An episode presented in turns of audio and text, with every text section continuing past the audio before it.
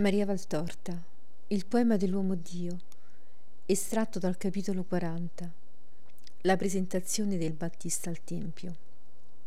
Da un comodo carro, al quale è legato anche il sommarello di Maria, vedo scendere Zaccaria, Elisabetta e Maria con in braccio il piccolo Giovanni e Samuele con un agnello e una cesta con il colombo. Scendono davanti al solito stallaggio, che deve essere la tappa di tutti i pellegrini al Tempio Maria chiama l'ometto che ne è il padrone e chiede se nessun nazareno è giunto alla giornata di ieri o alle prime ore del mattino. Nessuno, donna, risponde il vecchietto. Maria resta stupita, ma non aggiunge altro.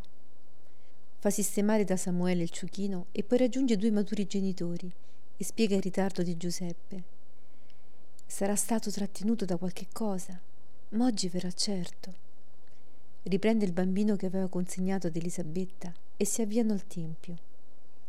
Zaccaria è ricevuto con onore dalle guardie e salutato e complimentato da altri sacerdoti. È tutto bello oggi Zaccaria nelle sue vesti sacerdotali e nella sua gioia di padre felice. Vedo la cerimonia della presentazione del nuovo israelita e la purificazione della madre. Ed è ancora più pomposa di quella di Maria, perché per il figlio di un sacerdote i sacerdoti fanno gran festa accorrono in massa e si danno un gran da fare intorno al gruppetto delle donne del neonato. Dato che Maria ha sulle braccia l'infante mentre si avviano al luogo stabilito, la gente la crede la madre e lo stupore diviene ben grande quando si vede che colei che compie il rito della purificazione è Elisabetta. La madre è quella? No, sì. La gente bisbiglia incredulo ancora. Che miracolo è mai questo? Che sarà quel bambino concesso in così tarda età a quella donna? Quale segno è me questo? Non sapete, dice uno che giunge trafelato. È il figlio del sacerdote Zaccaria della stirpe di Aronne, quello che divenne muto mentre offriva l'incenso nel santuario. Mistero. E ora parla di nuovo. La nascita del figlio gli ha slegato la lingua quale spirito gli avrà mai parlato e resa morta la sua lingua per abituarlo al silenzio sui segreti di Dio? Quale verità conoscerà Zaccaria? Sia il figlio suo il Messia atteso da Israele? In Giudea è nato, ma non a Betlem e non da una vergine. Messia essere non può. Chi dunque mai? Ma la risposta resta nei silenzi di Dio e la gente rimane con la sua curiosità. L'unica poco osservata, anzi schivata quasi con ribrezzo quando si accorgono del suo stato, è Maria. I più tornano sulla via e Maria vuole tornare allo stallaggio per vedere se è giunto Giuseppe. Non è giunto. Maria resta delusa e pensierosa. Elisabetta si preoccupa per lei. Fino all'ora sesta possiamo restare, ma poi dobbiamo partire per essere a casa avanti la prima vigilia. E Maria calma il mesta. Resterò in un cortile del tempio. Andrò dalle mie maestre, non so, qualcosa farò. Zaccaria interviene con un progetto subito accettato come buona risoluzione. Andiamo dai parenti di Zebedeo.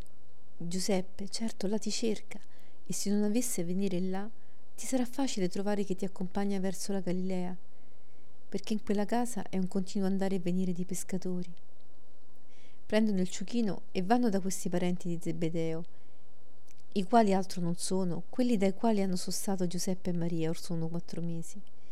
Le ore passano veloci e Giuseppe non compare. Maria domina il suo cruccio ninnando il piccolo, ma si vede che è pensierosa. Come per nascondere il suo stato, non si è mai levato il manto, nonostante il caldo intenso che fa sudare tutti. Finalmente un gran picchio alla porta annuncia Giuseppe. Il volto di Maria splende rasserenato. Giuseppe la saluta, poiché ella si presenta per prima e lo saluta con riverenza. La benedizione di Dio su di te, Maria. E su di te, Giuseppe, e lode al Signore che sei venuto. Ecco, Zaccaria ed Elisabetta stavano per partire, per essere a casa avanti notte. Il tuo messo giunse a Nazareth, mentre io ero a Cana per dei lavori.